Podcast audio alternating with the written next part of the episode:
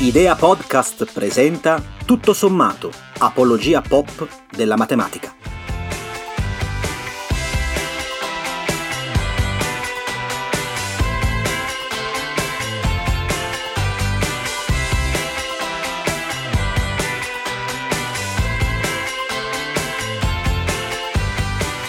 Buongiorno a tutti, benvenuti a una nuova puntata del più incredibile, sensazionale podcast di scienza. Ciao Margherita, hai esagerato con le bevande energetiche? Non credi sia un po' troppo? Ma stai scherzando? Stiamo spopolando online, arrivano commenti da tutte le parti del mondo. Ah sì? Mi vuoi dire che in Giappone ascoltano tutto sommato un podcast in italiano fatto da una classe di Milano? Non sminuirti così, perché ricordiamolo ai nostri cari ascoltatori, qui siamo a tutto sommato, il podcast in cui vi verrà finalmente svelato il lato pop della matematica e della fisica. Ma sarà. Però una domanda per te. Sentiamo. Qual è una delle forme più pop tra le arti visive? Illuminami. La cinematografia. Ah, ho capito, vuoi parlare dei fratelli Lumière, gli inventori del cinematografo. Potremmo spiegare come funziona una cinepresa, come viene utilizzata la pellicola eh, e poi come siamo passati al digitale. Fermati Marghe, volevo solo dirti che ho visto un bel film. Ah, che viaggione ti sei fatto. Che film sarebbe? Vediamo se lo indovini. Ti faccio sentire un pezzo dimostrerò con una singola equazione che il tempo ha avuto un inizio. Non sarebbe grandioso, professore, un'unica semplice e elegante equazione per spiegare tutto. Ah, lo conosco, La teoria del tutto, il film che racconta la storia di Stephen Hawking. Vuoi parlare di lui oggi? Sì, e inizio subito. Vai. È stato un cosmologo e un fisico teorico con una storia tra le più affascinanti del Novecento, costellata da difficoltà ma anche da grandi successi accademici e personali nasce nel 1942 a Oxford, che tutti conosciamo per la sua università. Fin da piccolo, a differenza tua, Margherita, coltiva la sua passione per la scienza. Come ti permetti? Aspetta, lasciami finire. Compiuti 14 anni sviluppa un particolare interesse per l'origine dell'universo. Dopo la laurea in fisica nella sua città natale, si trasferisce a Cambridge per studiare cosmologia. In questo periodo compaiono i primi segni della malattia che segnerà il resto della sua vita. Eh sì, povero la sclerosi laterale amiotrofica, più conosciuta come SLA.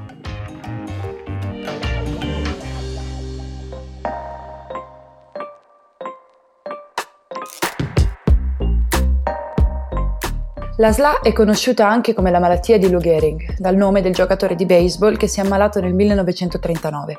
È una malattia neurodegenerativa che intacca il sistema nervoso e peggiora col tempo colpisce i motoneuroni, quei neuroni che inducono la contrazione del muscolo per eseguire i movimenti volontari.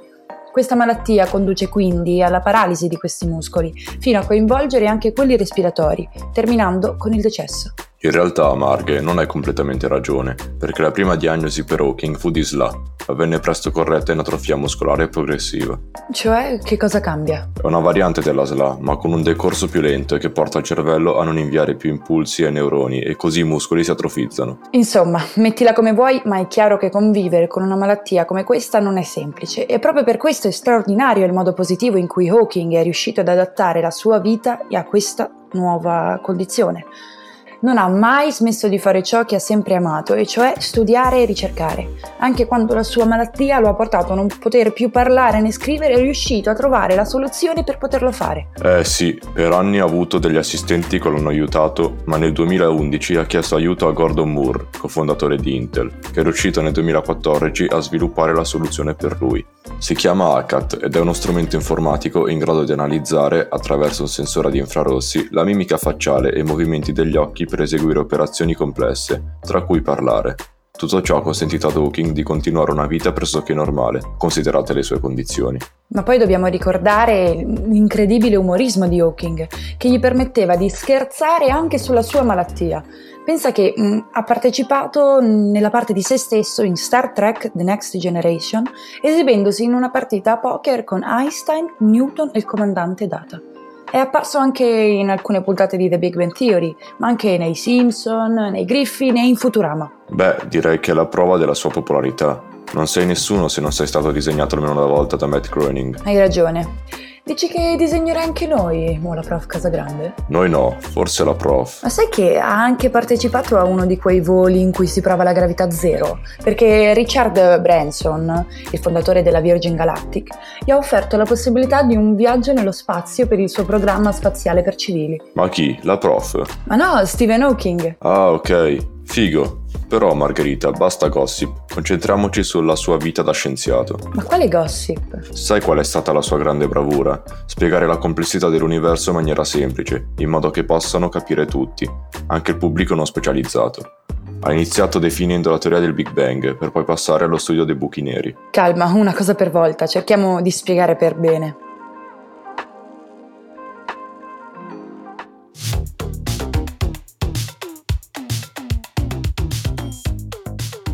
Allora, un buco nero è un corpo celeste con un campo gravitazionale ad altissima intensità, cioè una modifica dello spazio circostante che finisce per attrarre a sé tutto. Questa attrazione è così intensa da non lasciare sfuggire né la materia né la radiazione elettromagnetica, come la luce. I buchi neri si formano quando una stella finisce tutto il suo carburante. Spiegati meglio. Ok, le stelle hanno grandi quantità di idrogeno, che è uno dei reagenti della fusione nucleare che avviene costantemente nel loro nucleo. Prima o poi l'idrogeno finisce e la stella muore. Anche il Sole? Sì, Edoardo, ma non ti preoccupare, non succederà domani. Ma, visto come sta andando il 2020.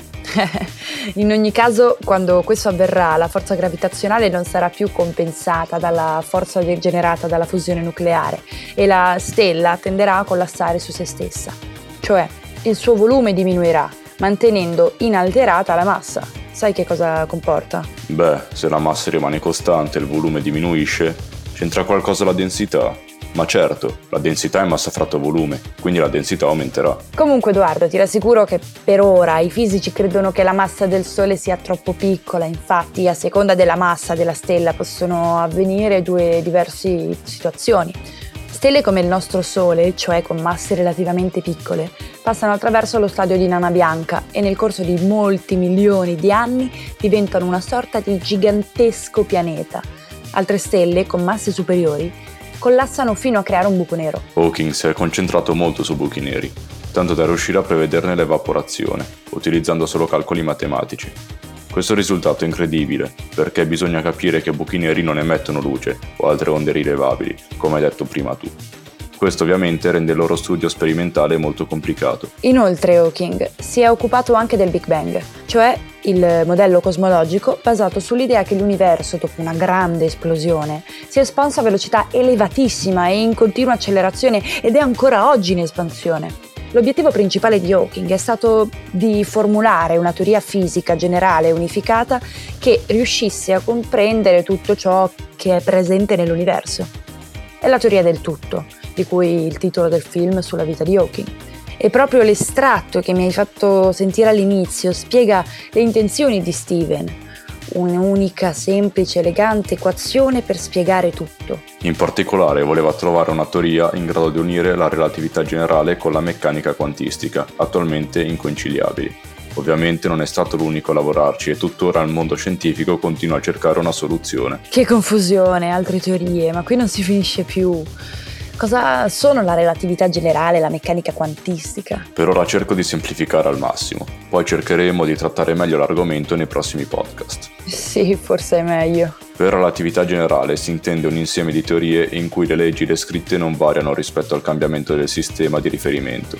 Per esempio, la fisica newtoniana non vale quando si studiano più corpi celesti, come il problema dei tre corpi di cui abbiamo parlato nella scorsa puntata. Inoltre si dice che la relatività generale si occupa di soggetti macroscopici, mentre la meccanica quantistica studia il microscopico, cioè le particelle atomiche e subatomiche e la sua caratteristica fondamentale è che descrive la radiazione e la materia sia come onda sia come particella, al contrario della fisica classica, dove per esempio la luce è descritta solo come un'onda o l'elettrone solo come una particella.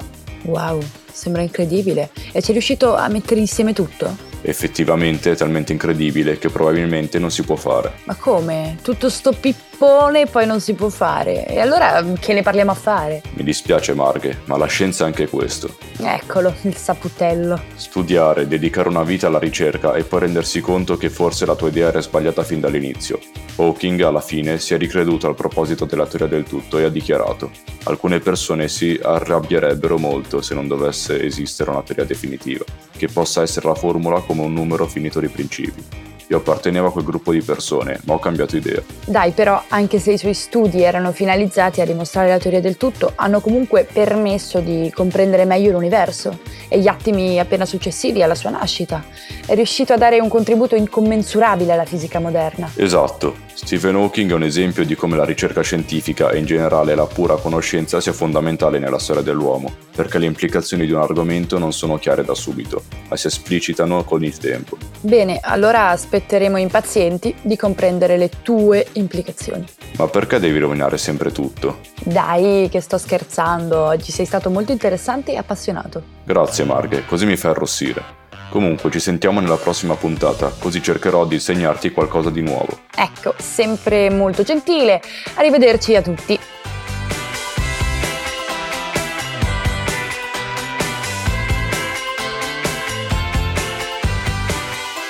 Tutto sommato è un programma originale Idea Podcast, condotto da Margherita De Angelis e Edoardo Verga, scritto dagli studenti di quarta B scientifico degli istituti Edmondo De Amicis e ideato dalla professoressa Alessia Casagrande.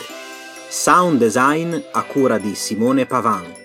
Tutti i diritti riservati agli istituti Edmondo De Amicis.